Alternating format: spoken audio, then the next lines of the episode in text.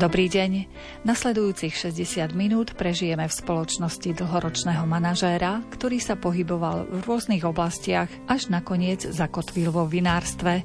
Spolu s týmom spolupracovníkov majú v pláne priblížiť toto krásne odvetvie aj širšej verejnosti prostredníctvom rôznych podujatí vo Vinohradoch v obci Latmovce. Vinohrady s rozlohou vyše 50 hektárov spájajú Tokajskú a východoslovenskú vinohradníckú oblasť. Niektoré z vín tohto vinárstva už získali na súťažiach aj niekoľko zlatých medailí. V tomto roku sa do farnosti dostanú už aj omšové vína. Naším hostom pri mikrofóne Rádia Lumen je pán Juraj Mičko a ako budeme v relácii význania počuť, príbeh týchto vinohradov a vinárstva je aj príbehom vďačnosti. Reláciu pripravili hudobný redaktor Jakub Akurátny, majster zvuku Jaroslav Fabián a redaktorka Mária Čigášová.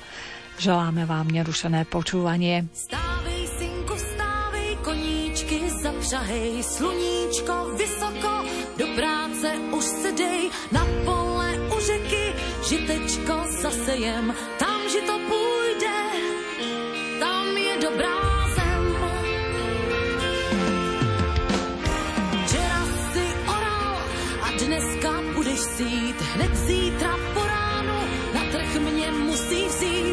ty mě, matičko, jen malou chvilku spát, nechám si já ještě ten svůj sen dozdát.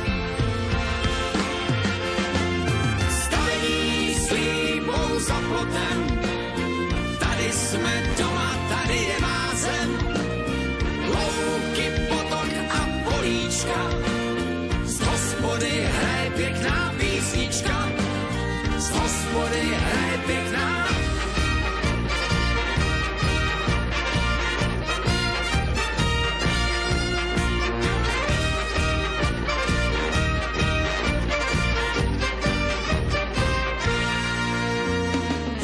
Jsem já oral to pole za vodou. Tak proč ty koníčky stály za hospodou? Já dával koním pít, schoval je za vrata. Schoval si je za vrata, proháněl děvčata.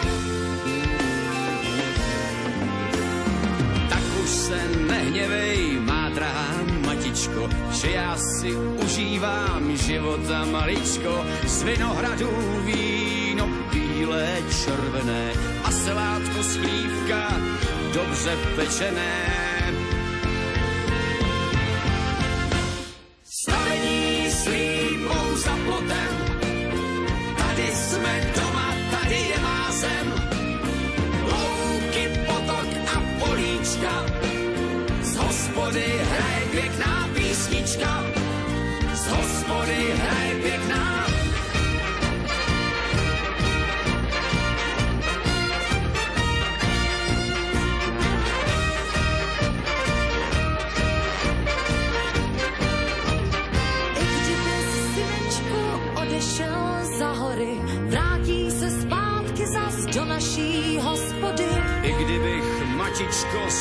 stýskal si za mořem.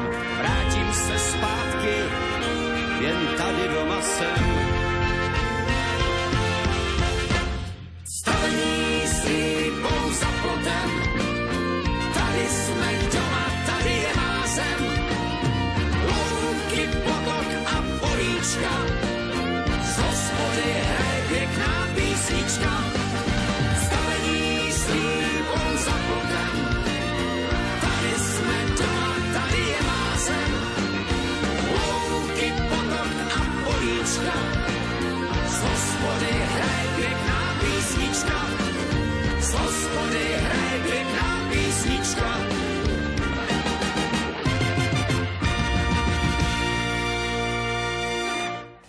Prosím povedať našim poslucháčom, aká bola vaša cesta k vinohradom a k vinárstvu?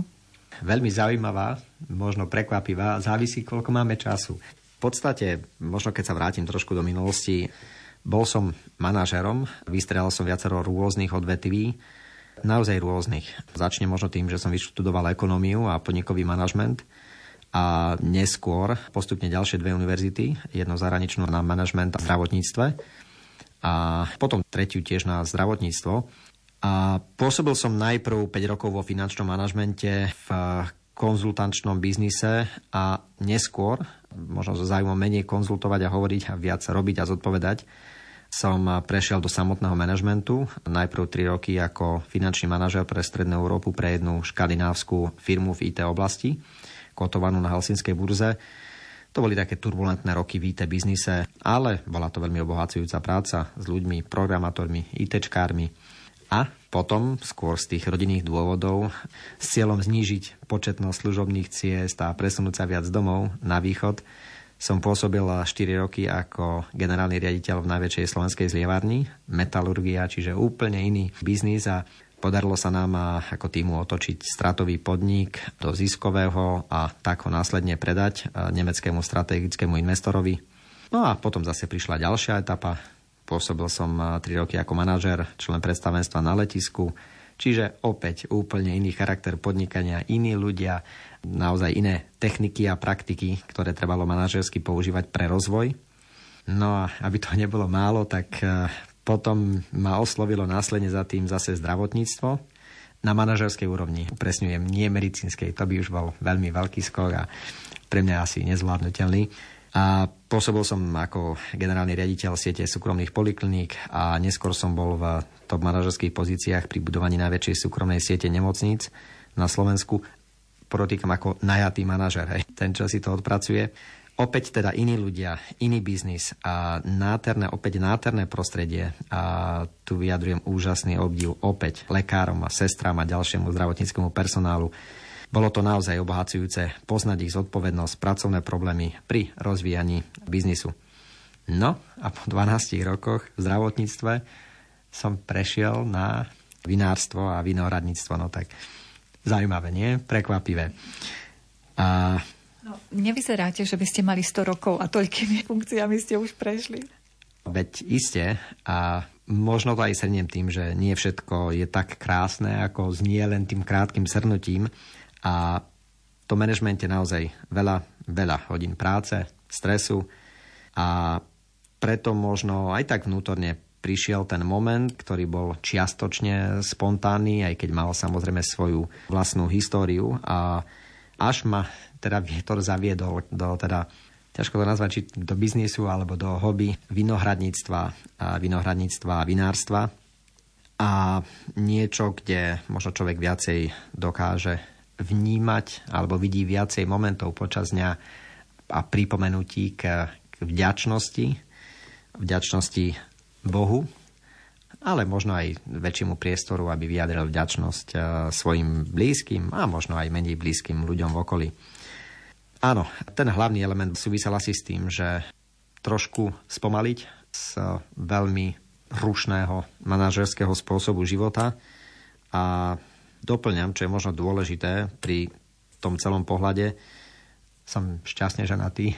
Dúfam, že aj manželka šťastne vydatá. A už, už takmer 27 rokov ženatý a máme spolu 4 úžasné deti. A preto vinárstvo a vinohradníctvo. Opäť úsmevné asi spojenie, ale má to svoj význam. Je to o tom spomalení možno. Nechcem tým povedať, že by bolo vinárstvo a vinohradníctvo jednoduché a málo stresujúce, ale má to trošku iný rozmer a ako som povedal, možno trochu viac cítim Božiu prítomnosť v každom dni a vnímam, že je viacej príležitostí počas dňa prejaviť Bohu ďaku za všetko. Aj za veci, ktoré možno sú ťažko priateľné a prichádzajú krúpy, prichádzajú škorce, prichádzajú plesne a treba sa im venovať a ja neviem, znižujú úspešnosť úrody alebo zvyšujú riziko, teda že že aká bude tá úroda, ale je to aj o tom spojení s prírodou. Ale to si povieme asi neskôr v ďalšej časti. Čiže vy sa stále musíte usilovať predbehnúť tie škorce, aby ste mali nejakú úrodu. No áno, pekne ste to nazvali, že usilovať sa. Nie vždy sa to dá. Nie vždy sa to dá, niekedy to treba prijať, ale samozrejme hľadať preventívne kroky a prípravné kroky, aby, aby sme niektorým veciam vyhli a určite veľa vecí vieme ovplyvniť, ale nie všetky. A tu je opäť tá odanosť tomu Bohu a niektoré veci musíme prijať. A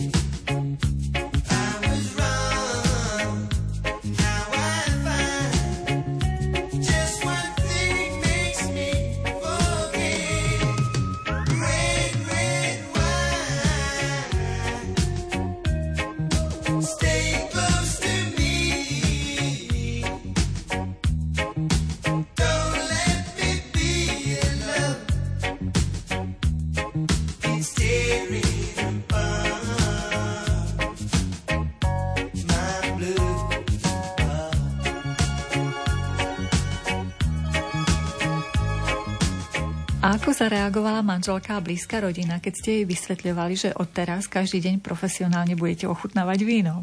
No, myslím, že to nie je len o tom ochutnávaní vína, skôr je o tej starostlivosti o, o vinohrad a práca s tým spojeným. To ochutnávanie už je taká radosnejšia časť, aj keď je tiež dôležitá a náročná. No, tak e, nahovoriť manželku na podporu pre vstup do tohto hobby alebo do tohto biznisu nebolo až tak náročné. Stačilo ju doviesť na miesto vinohradu, a vinárstva, skôr poviem tomu vinohradu a zažiť tie krásne chvíle, najmä v, poviem v tých jarných a letných a, alebo jesenných mesiacoch, kedy pohľad na vinohrady je krásny a kedy veľmi intenzívne cítiť to spojenie s prírodou, tak možno, že práve pokiaľ viem, tak stačila jedna cesta jedno spoločné poobedie a prechádzka vo vinohrade a tá podpora bola. Takže som ja aj za to vďačný. A kto vás okrem manželky ešte tak výrazne podporil v tom rozhodnutí? Určite to rozhodnutie nebolo ľahké, lebo teda 12 rokov, ako ste vraveli, ste pracovali ako manažer zdravotníctva. Teraz úplne, úplne iná téma. No, určite nebolo ľahké. Možno z mojej strany aj kvôli, poviem, stotožneniu sa s týmto druhom mám veľký rešpekt voči alkoholu. A áno, boli tam, poviem to otvorene, mnohé rozhovory, práve s ľuďmi, ktorí dokážu duchovne sprevádzať, s kňazmi a možno niekedy bolo laické akože otvárať túto otázku, pretože tak ako aj obžerstvo vie byť hriech, aj alkohol vie byť hriech, ale jeho, poviem, striedme a to vznešené užívanie a veď aj v samotných evaníliách našich štyroch evangelistov je víno často spájané, veď je aj pekné si spomenúť na rôzne situácie, aj premenenia nie vody na víno. Čiže skôr to je opäť výzva, ako uchopiť víno z toho vznešeného pohľadu, ako nájsť cestu, ako k nemu pristupovať s úctou a rešpektom, ako si ustrážiť jeho použitie na, poviem, vznešené a krásne momenty a áno, ako sa uchrániť, aby to nebolo zneužité a aby to neupadlo do hriechu. Vy ste spomenuli, že k tomu vinárstvu vás priviedla aj veľká vďačnosť Bohu a všetkým ľuďom, s ktorými ste sa stretli v živote. Preto aj ten názov vášho vinárstva Mea Graty? Áno, v podstate to smerovanie a teda ten záujem vstúpiť do vinohradníckého a vinárskeho sveta súvisel s tým, že sa mi podarilo nájsť e, krásne miesto na rozhraní Tokajskej vinohradníckej oblasti a východoslovenskej vinohradníckej oblasti. Nájsť krásne miesto svojou polohou aj so skúpením, kde v srdci vinohradov sa nachádza vinárstvo. A prvotná snaha pri hľadaní názvu samozrejme smerovala k tomu nájsť niečo geograficky blízke, ale nenašli sme nič vhodné, respektíve našli sme niečo, čo sa nám javilo ako výstižnejšie a vhodnejšie a práve poviem dať nie miesto, ale myšlienku, ktorú sme cítili, keď sme vstúpili od prvopočiatku do samotného vinohradu pri pohľade na ten vinohrad. Vďačnosť za tú príležitosť, vďačnosť Bohu za to, že sa budeme môcť starať o tento vinohrad, že budeme môcť z jeho plodov snažiť sa tvoriť výnimočné víno a preto skresla tá myšlienka tej vďačnosti a záujmu zapracovať túto skutočnosť alebo túto myšlienku do samotného názvu. Nechceli sme používať anglický názov, zostali sme teda pri klasickom latinskom vyjadrení mea gratitudo, čo v preklade znamená moja vďačnosť a aj jeho taká kratšia verzia a ľahšie zapamätateľná bola práve tým mea grati, čiže moja vďačnosť. To mea nech vystihne trošku aj ten osobný charakter, ktorý do toho dáme. Nechceme zostať len pri filozofickom vnímaní vďačnosti, ale trošku to stiahnuť na zem a doplniť tam ten osobný charakter. Takže áno, mea gratitudo, alebo teda názov Mea Graty, moja vďačnosť. No, samotný názov samozrejme sa nerodil tak rýchlo, bol za tým spojený proces. Určite jeden z dôležitých momentov pri tvorbe a návrhu samotného názvu bolo pre mňa veľmi hodnotné stretnutie s jedným našim rodinným priateľom, kňazom, jezuitom, v súčasnosti prednášajúcim ako profesor na Gregoriánskom inštitúte v Ríme. A už veľa rokov pôsobiacim vo Vatikáne. Stretnutie práve v našom eh, Vinohrade a vedením diskusie o tom, čo všetko cítime.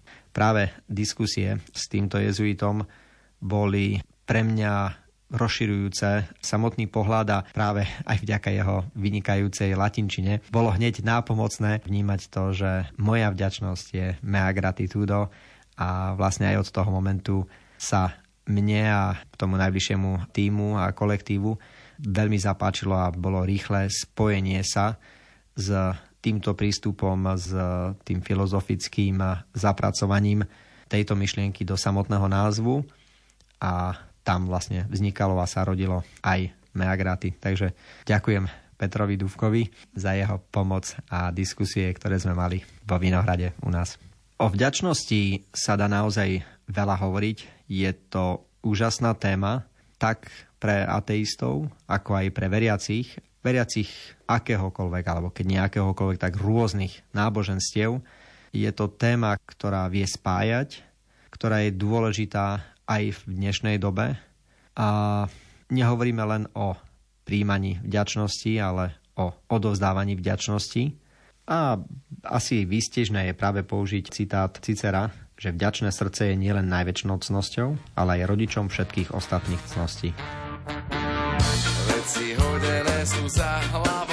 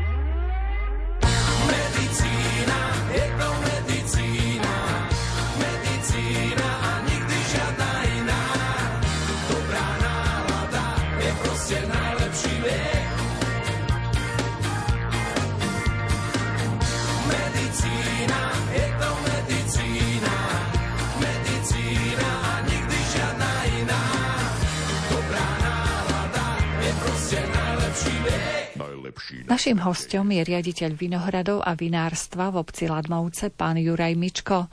Sme zvedaví, či sa vinárstvu venovali aj jeho predkovia, prípadne niekto blízky z rodiny, že mal nakoniec odvahu vstúpiť do tejto oblasti. Áno aj nie. Áno preto, lebo drobnému vinohradníctvu a vinárčeniu sa venoval aj môj otec, aj môj svokor, ale obaja skôr na úrovni záhradkára pre vlastné účely a malom množstve.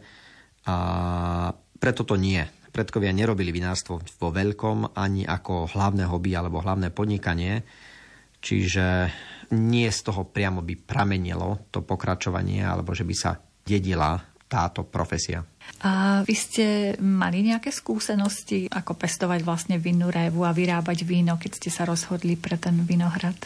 Veľmi všeobecné. Skôr som bol, poviem, ako fanúšik vína ako konzument. Opäť to začínalo niekedy s vďačnosťou. Spomínam si, keď sme možno tak po 30 s pani manželkou začínali, takže v nedelu večer si dať kalich vína, spojiť to s modlitbou, poďakovať Bohu a poďakovať, ale aj sebe navzájom, zhodnotiť týždeň a možno poprosiť o ten ďalší a opäť ale spojiť aj s organizačnými vecami a naplánovať ten ďalší týždeň. Čiže popri rušnom rodinnom živote aj pracovnom si nájsť aspoň chvíľku. Pri tom víne, a to sme ešte vtedy netušili, že raz budeme v tom trošku hlbšie ako len konzument. A samozrejme bolo to len v takom menšom rozsahu, ale možno teraz spätne, keď sa na to obraciam, tak už vtedy tá spojitosť toho príjmania vína a vďačnosti a nielen príjmania vďačnosti, ale aj odozdávania už bola veľmi spojená. Čo si vyžaduje vlastne taký vinohrad? Skúste priblížiť našim poslucháčom, aké práce sa tam robia, ktorá je podľa vás najnáročnejšia? Vo vinohradníctve je úžasné, že je to veľmi sofistikovaná polnohospodárska práca a jednak tá sezónnosť je v podstate počas celého roka. Naozaj tá starostlivosť o vinohrad začína januárom, niekedy už v decembri. Zimný rez vinohradu, viazanie poreze až cez jarné, letné práce, mulčovanie, správne sadzovanie rezu a rôzne ďalšie starostlivosti, zelené práce, diskovanie alebo teda preoranie pôdy, omietanie alebo teda čistenie kmienikov, zastrkávanie letorastov, orezávanie letorastov a naozaj mnoho, mnoho činností, ktoré sa robia postupne, niečo na jar, niečo v lete až to prichádza k jeseni, kedy sa to blíži ku zberu, no a končí možno niekedy v novembri. Čiže naozaj, keď poviem, že od januára do novembra, tak je to taká celoročná práca, stále niečím iná a človek vidí ten kolobeh úplne úžasne. Samozrejme najkrajšie tie vinohrady sú v júni, júli, auguste, kedy sú zelené, kedy sa začínajú tvoriť strapce. Alebo sú krásne samozrejme aj v septembri, kedy už tie plody sú dozreté alebo dozrievajú alebo sa blížia k plnej dozretosti. Ale je to celoročná práca, ktorá je potom ešte popredkávaná tou prácou a vo vinárstve, čiže tou umeleckou prácou nad tvorbou, tá je možno najintenzívnejšia od toho septembra, od momentu zberu, kedy je to intenzívne spracovanie toho hrozná až poviem do februára. Prebieha celý rok sú vína, ktoré samozrejme niekoľko rokov sú v pivnici a vyžadujú si svoju starostlivosť. Takže opäť hovoríme možno len o tej najintenzívnejšej práci od septembra do februára, ale tie práce aj v pivnici prebiehajú celoročne. A koľko vlastne kmienikov toho viniča musíte ošetriť vo vašom sade? Náš vinohrad, alebo teda naše vinárstvo má 54 hektárov približne vinohradov. Z toho možno upresním, 11 hektárov spadá práve do tej tokajskej vinohradníckej oblasti a 43 hektárov spadá do východoslovenskej vinohradníckej oblasti. To je možno tá unikátnosť a jedinečnosť tej polohy, že sme na, naozaj doslovne na rozhraní Tokajskej a východoslovenskej vinohradníckej oblasti a vieme možno ťažiť aj z tých výhod a to si môžeme potom neskôr vyjadriť, aké sú v tom rozdiely, pretože Tokajská vinohradnícka oblasť je naozaj úžasná, vynimočná celosvetovo a nie len svojou polohou, ale aj pravidlami, ktoré sú opodstatnené, majú svoju tradíciu, ale neumožňujú povedzme všetko, čo je opodstatnené na to, aby sa zachovali tradície a aby sa zachovala kvalita tokajského a poviem jeho unikátnosť a špecifickosť tokajského vína. Takže otázka bola, koľko je viničov. No, je to rádovo na našej ploche možno 300 tisíc kmienikov toho viniča, keď si predstavíte. Keď sa vrátime k tým prácam, Áno, niektoré práce sa dajú robiť strojovo, nie všetky. Napríklad práve zimný rez viniča, hej, to, to, čo sa realizuje od januára do marca, niekedy sa dá začať už aj v decembri, treba pristúpiť ručne ku každému kmieniku viniča, orezať to, čo nemá zostať a zase od typov, zase a spôsobov viazania nechať to, čo má, uviazať a pristúpiť k ďalšiemu. Čiže naozaj je to práca pre väčší tým ľudí a niekoľko mesiacov trvajúce. Je to dôležité, aby to bolo robené kvalitne, aj tým sa určuje rodivosť toho vinohradu v danom roku, aby nebola príliš malá, príliš veľká, aby bola správna a mnohé ďalšie elementy. Čiže nie je to len jednoduchá mechanická práca, ale sofistikovaná ľudská práca. A áno, aj tým je to vinohradníctvo krásne, že popri mnohých strojových prvkoch, ktoré sa dajú používať, alebo teda prácach, je tam stále niekoľko prác, ktoré robia ľudské ruky a verím, že zanechávajú o to väčšiu vznešenosť v tom produkte, ktorý je na konci. Či už v hrozne, alebo následne aj v víne, alebo v tých tekutých produktoch z hrozna. Slovensko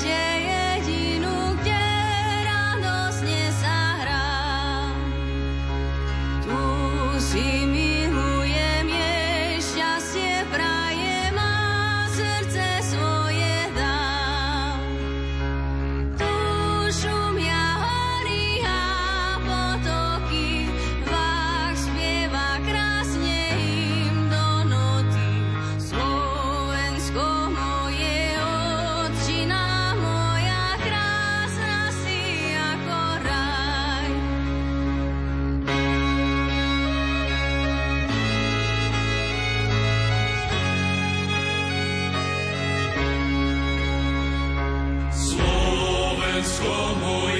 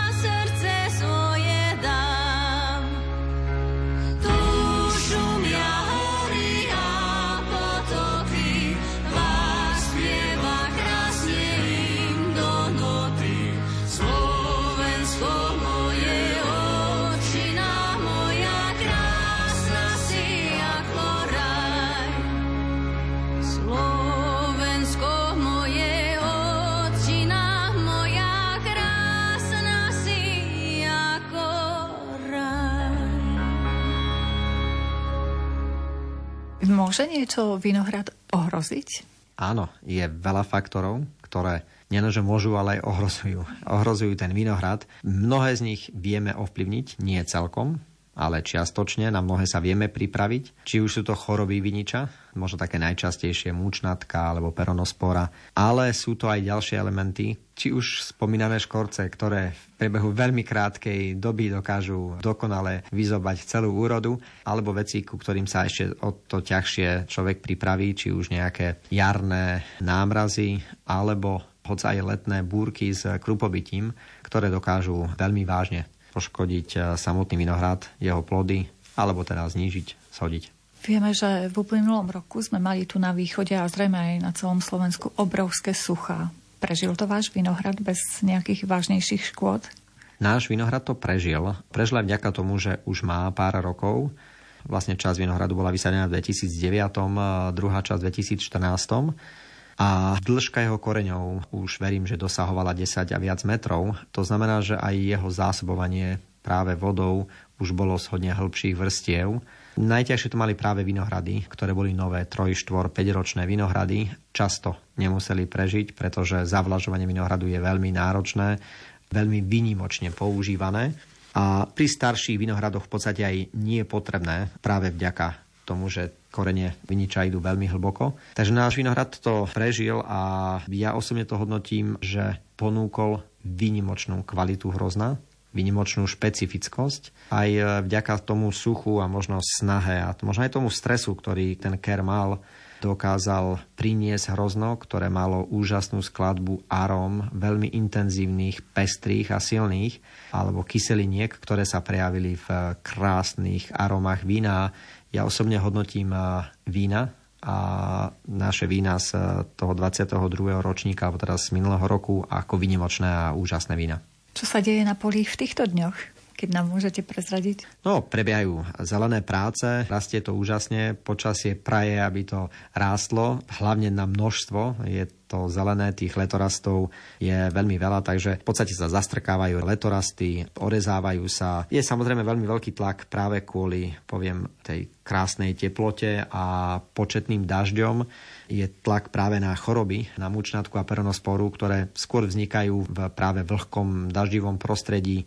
Je to náročnejšie, ale zatiaľ sa nám teda darí to udržať a No, budeme dúfať, aby aj ten záver bol dobrý, lebo ešte máme pár mesiacov do toho záveru, takže ešte je skoro to tak celkovo hodnotiť. Ale dúfajme a už akokoľvek tešme sa, že bude na závere aj kvalitné hrozno a kvalitné víno. Čiže tak vzhľadom na počasie je ešte ťažko odhadnúť, aká úroda sa dá očakávať?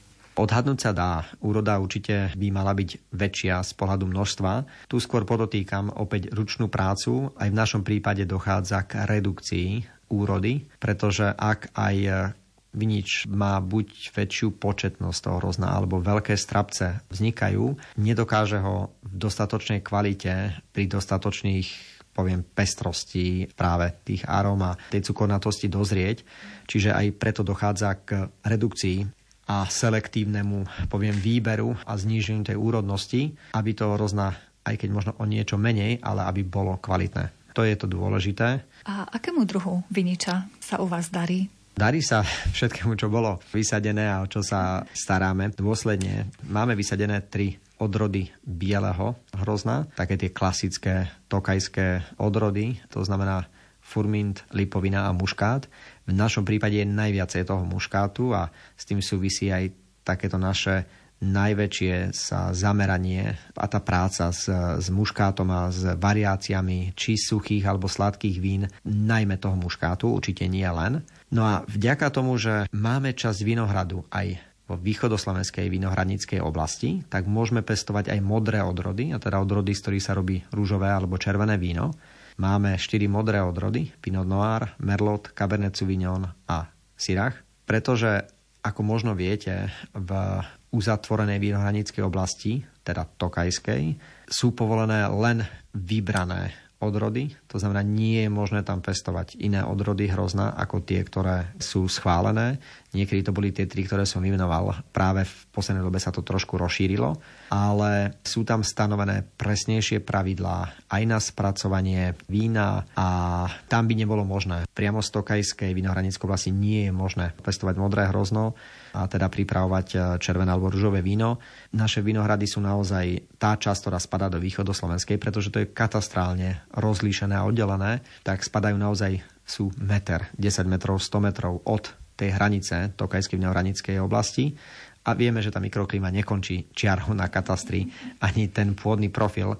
Takže v podstate ako keby chytáme z tej tokajskej mikroklímy, ale môžeme mať aj tieto modré odrody, z ktorých pripravujeme rúžové a červené vína a to je taký náš druhý veľký zámer a priorita, ktorú dávame a, a tú špecifikáciu. Hľadáme sa a špecializujeme na rúžové a červené vína z týchto odrôd.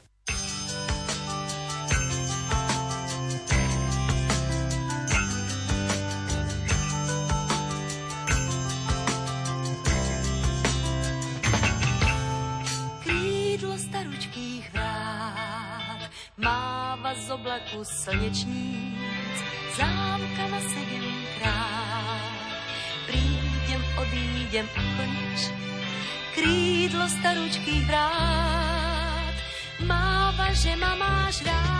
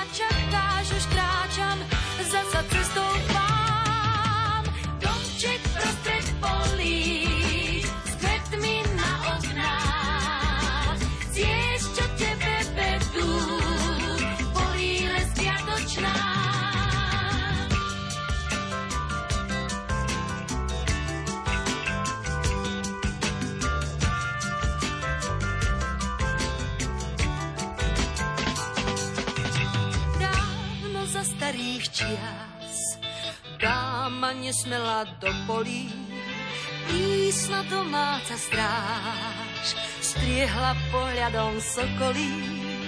Láska mávala zvrát,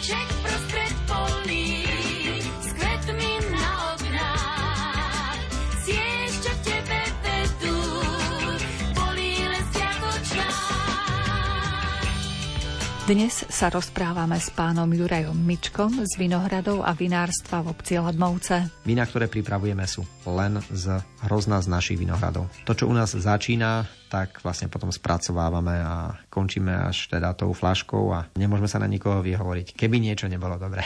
V srdci tých vinohradov máme aj spracovateľňu a to vinárstvo, Čiže naozaj ten proces v podstate u nás skončí až flaškovaním, a teda máme aj tú flaškovaciu linku, čiže naozaj až po etiketovaním je teda u nás. Čiže ak by niečo nebolo dobre, tak sme buď nezvládli tú starostlivosť o vinohrad, alebo zber, alebo blisovanie, alebo fermentáciu, spracovanie, starostlivosť alebo čokoľvek až po tom flaškovaní. Čiže od nás z toho vinárstva to vychádza už zabalenou flaškou, s etiketou k ľuďom, aby to ich potešilo a povzbudilo. Vďačnosti som myslel. Samozrejme, že tým pádom aj celá zodpovednosť smeruje potom ako spätná väzba k vám za toto vínko. Áno, vlastne... určite. Tak vnímame to z pohľadu tej zodpovednosti, ale určite aj príležitosti o tom, že je to na nás rozhodnúť sa, kedy je ten moment zberu. Je to tiež jeden z kľúčových parametrov. To, že máme kvalitné hrozno, je jedna vec a druhá vec, veľmi dôležitá je ten moment, kedy ho ideme zbierať ktorý deň. A myslím to doslovne, že to sú veci, ktoré ako nie hovoria o tom, že aha, tak budem zbierať, ja neviem, začiatkom októbra. Aj ten výber dňa, tie posledné dní meriame na dennej báze cukornatosť eh, toho hrozná, robíme si na dennej báze ako keby rozbor toho muštu zo zbierania hľadáme aj z pohľadu predpokladov počasia. Ako nezbiera sa, keď je daždivo. Nie preto, že by sme mali zábranu, alebo teda sa bali dažďa, alebo teda boli málo pracovití. Je to skôr o tom, že ovplyvní to tú kvalitu toho hrozna a taktiež aj nasaje viacej vody môže znížiť svoju cukornatosť, znížiť aromatiku, ktorá tam je. Čiže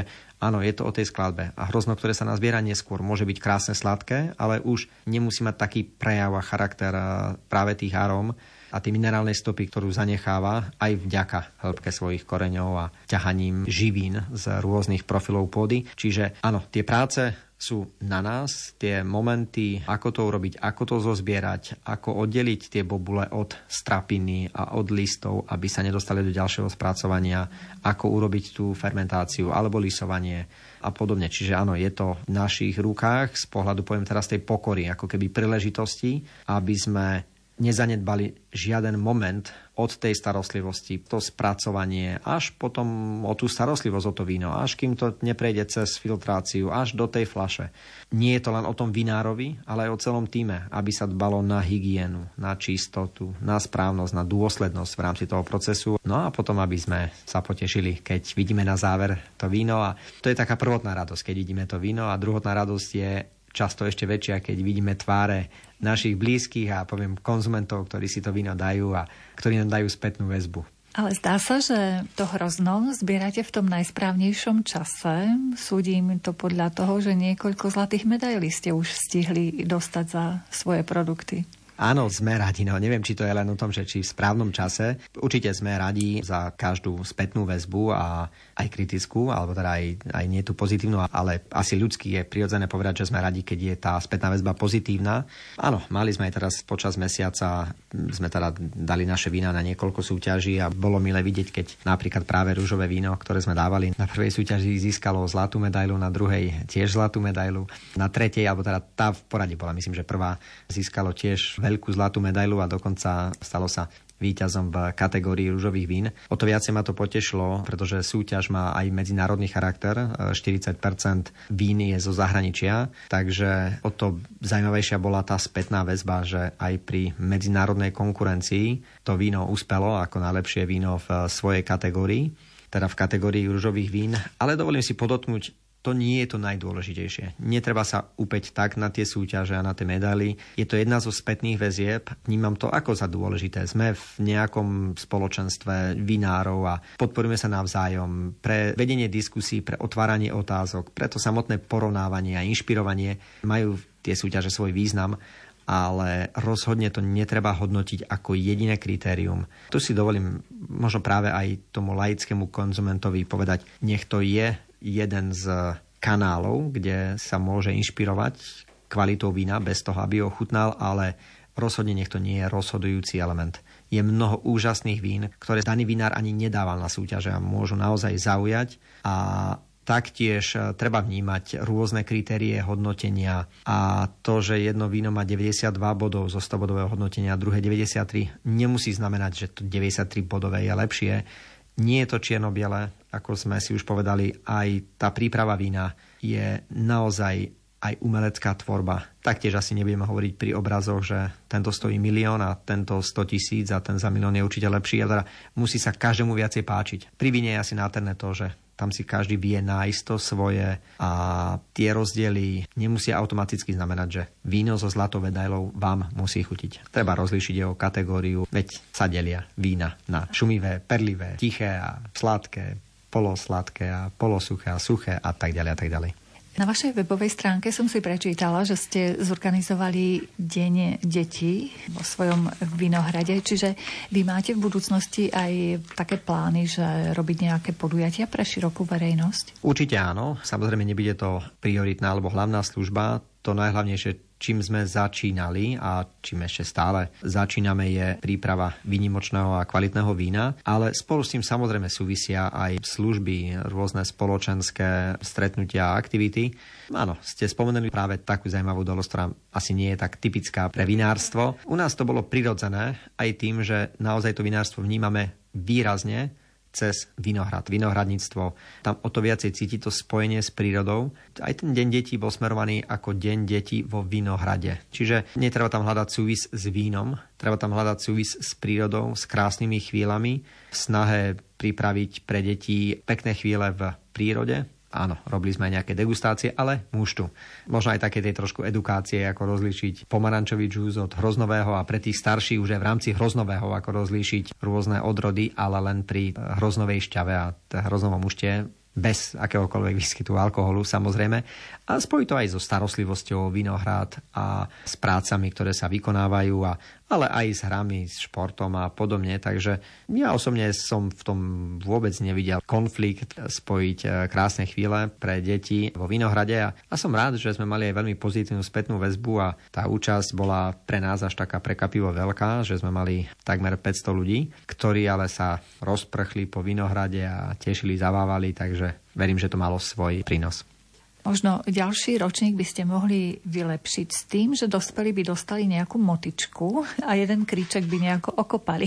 Sú aj také aktivity a sú zapojenia či pri zbere a podobne. Nie s cieľom teda mať prínos z tej práce, ale možno dať príležitosť ľuďom poznať tú nádheru a krásu pri niektorých činnostiach a možno je to skôr edukačné a je to skôr v menších skupinách. Náš tým nie je tak veľký, aby sme to zvládli v nejakom veľmi veľkom verejnom priestore, ale áno, skupinovo realizujeme niektoré aktivity spojené povedzme aj s prácami a s takýmto druhom edukácie, či už vo Vinohrade alebo aj v samotnom vinárstve.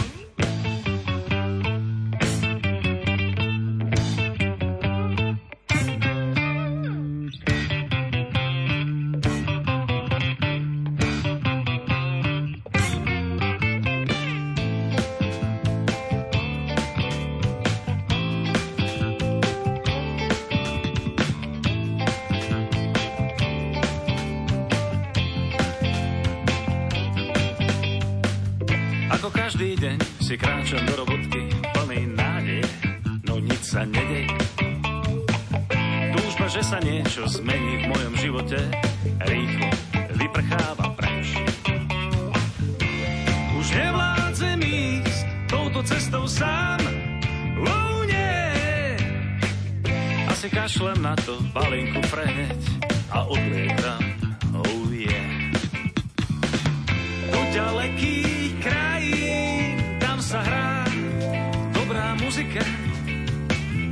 kde sa ľudia smejú, aj keď málo majú, aj keď málo majú vo vreckách.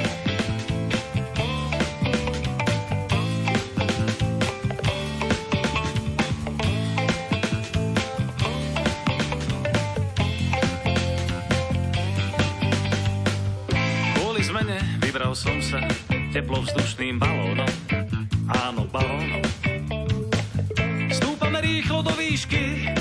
Tavy sú čoraz menšie, mm, menšie.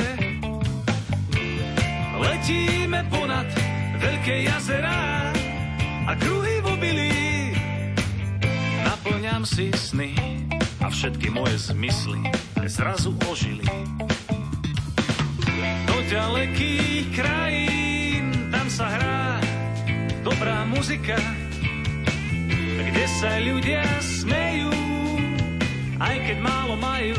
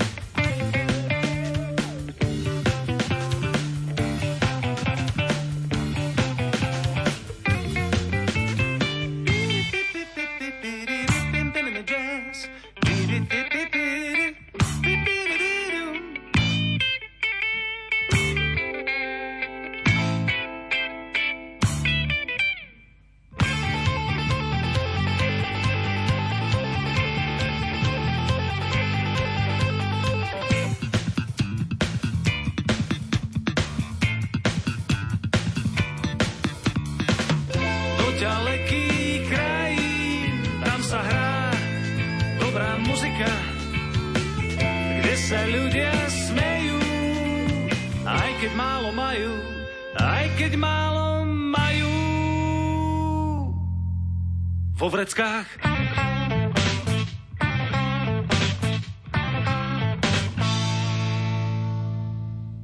Budete vyrábať aj omšové vína? Máte to v pláne? Omšové vína už vyrábame v súčasnosti. Je to opäť niečo, čo bolo našou túžbou už pri samotnom, poviem, rozhodovaní o vstupe do vinohradníctva a vinárstva. Je to samostatná kapitola, ktorá je úžasná a vznešená tam vlastne bolo možno aj to moje osobné vsunutie sa do poznávania od histórie po samozrejme samotné spracovanie výrobu omšového vína a to poznanie ako keby toho želania tú prácu precizovať. Precizovať nielen z pohľadu poviem, manažerského, ale aj z pohľadu toho vznešeného. Som rád, že sa nám teda podarilo preskúmať túto oblasť, pripraviť sa a vlastne, že sme aj po nejakom čase získali súhlas a povolenie od arcibiskupského úradu v Košiciach po zložení samozrejme sľubov a procedúr, ktoré s tým súvisia. Takže z ročníka 22 budeme mať prvé omšové vína a je to pre nás naozaj veľká zodpovednosť, určite aj veľká česť, ale nádherná príležitosť. Ako poviem, okrem tých technologických postupov, ktoré sú veľmi špecificky stanovené a do tej prípravy vína nepoužívať ďalšie vstupujúce elementy. Nemyslím len dosladzovanie, ktoré nerobíme pri žiadnom našom víne, ale nepoužívať rôzne ďalšie ja neviem, zvýrazňovačie farieb, chutí a elementov, ktoré síce opäť spomenie nepoužívame pri žiadnom našom víne, ale pri tom omšovom je to naozaj aj o tej vznešenosti, ktorú dávame pri starostlivosti, aj o, poviem, čas vinohradov, z ktorých plánujeme hrozno použiť pre omšové víno, až po to spracovanie, tú vznešenosť, ktorú dávame, ktorú asi si priznajme v tej chuti nevidno, ale verím, že do tej matérie toho vína, omšového vína, dávame istý prvok a je to naša cesta vďačnosti pripraviť kvalitné a vynimočné omšové víno. Aký je to pocit, keď vidíte svoje vína pri liturgiách, keď sa dejú naozaj neobyčajné veci? Bude to úžasný pocit. Ako som spomenul, prvé omšové vína, ktoré máme, budú práve z toho roku 22. Tie budeme umiestňovať v podstate až v tomto roku do samotného obehu a určite budú to veľmi hlboké, silné momenty. Je to niečo, čo naozaj človek odovzdáva v tom víne, okrem toho, že je snaha, aby bolo výnimočné, chutné, voňavé a aby chutilo ľuďom tak, ako je to pri tých klasických klasických vínach, pri tom omšovom tam je istá vznešenosť. Takže je to obrovské zadostučinenie a možno najvýraznejšie cítiť tú cestu vďačnosti a aj to najvýraznejšie možno spája s samotným názvom toho nášho vinárstva, Mea Grati. A my aj používame na tých klasických fľašiach máme Mea Gratitudo, moja vďačnosť a na tých fľašiach s omšových vínom tam to trošku viacej doplňame a vysvetľujeme ten plný význam. Dávame teda mea gratitudo pro omnibus deo, moja vďačnosť Bohu za všetko. Keďže čas nám veľmi rýchlo beží v dnešnej relácii, tak už možno jedna zo záverečných otázok. Čo je na tom vynárčení také zaujímavé? Že ste sa do toho pustili, že sa tomu venujete a je možné, že aj desiatky rokov sa budete venovať, kto vie? No určite, vyžaduje si to dlhú dobu. Ja plne chápem aj tú generačnosť pri práve vinárstvách a odozdávanie skúseností.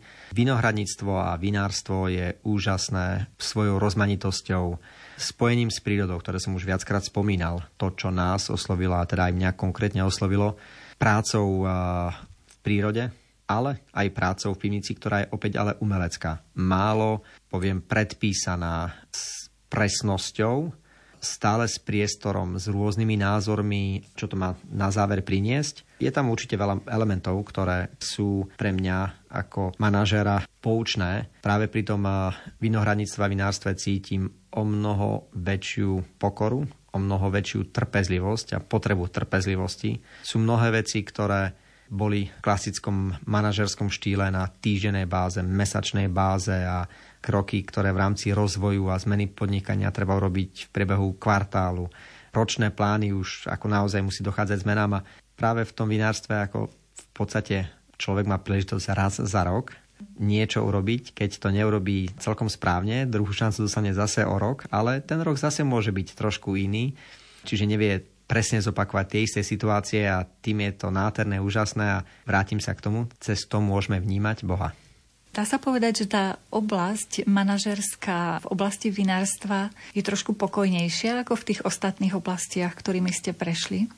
Je ťažké na to odpovedať, či je pokojnejšou, pretože je tam tiež veľa činností, ktoré sa vykonávajú v hektickom móde v závislosti práve od počasia alebo od rôzneho priebehu a pri spracovaní povedzme výroby vína, ale v niektorých aspektoch e, asi áno. V niektorých aspektoch sa môže vnímať ako pokojnejšia, možno v niektorých aspektoch ako menej stresujúca, alebo ten charakter stresu je trošičku iný, možno menej chaotická, Ťažko naozaj na to presne odpovedať, ale asi to nazveme, že pokornejšia.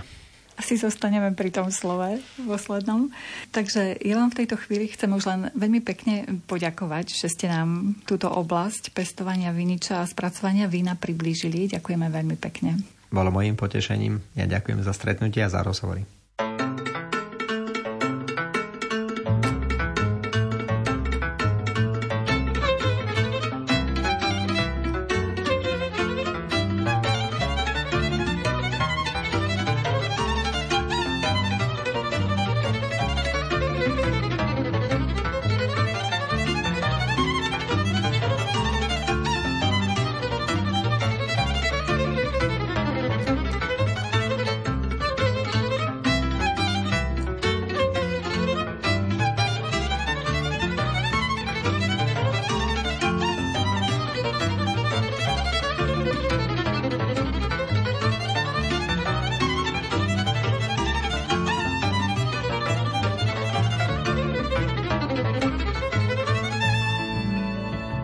Relácia sa priblížila k záveru. Hostom dnešných vyznaní bol pán Juraj Mičko z Vinohradov a vinárstva v obci Ladmovce. Pod prípravou dnešných vyznaní sú podpísaní zvukový majster Jaroslav Fabian, hudobný redaktor Jakub Akurátny a redaktorka Mária Čigášová. Ďakujeme vám za pozornosť a želáme vám pekný deň.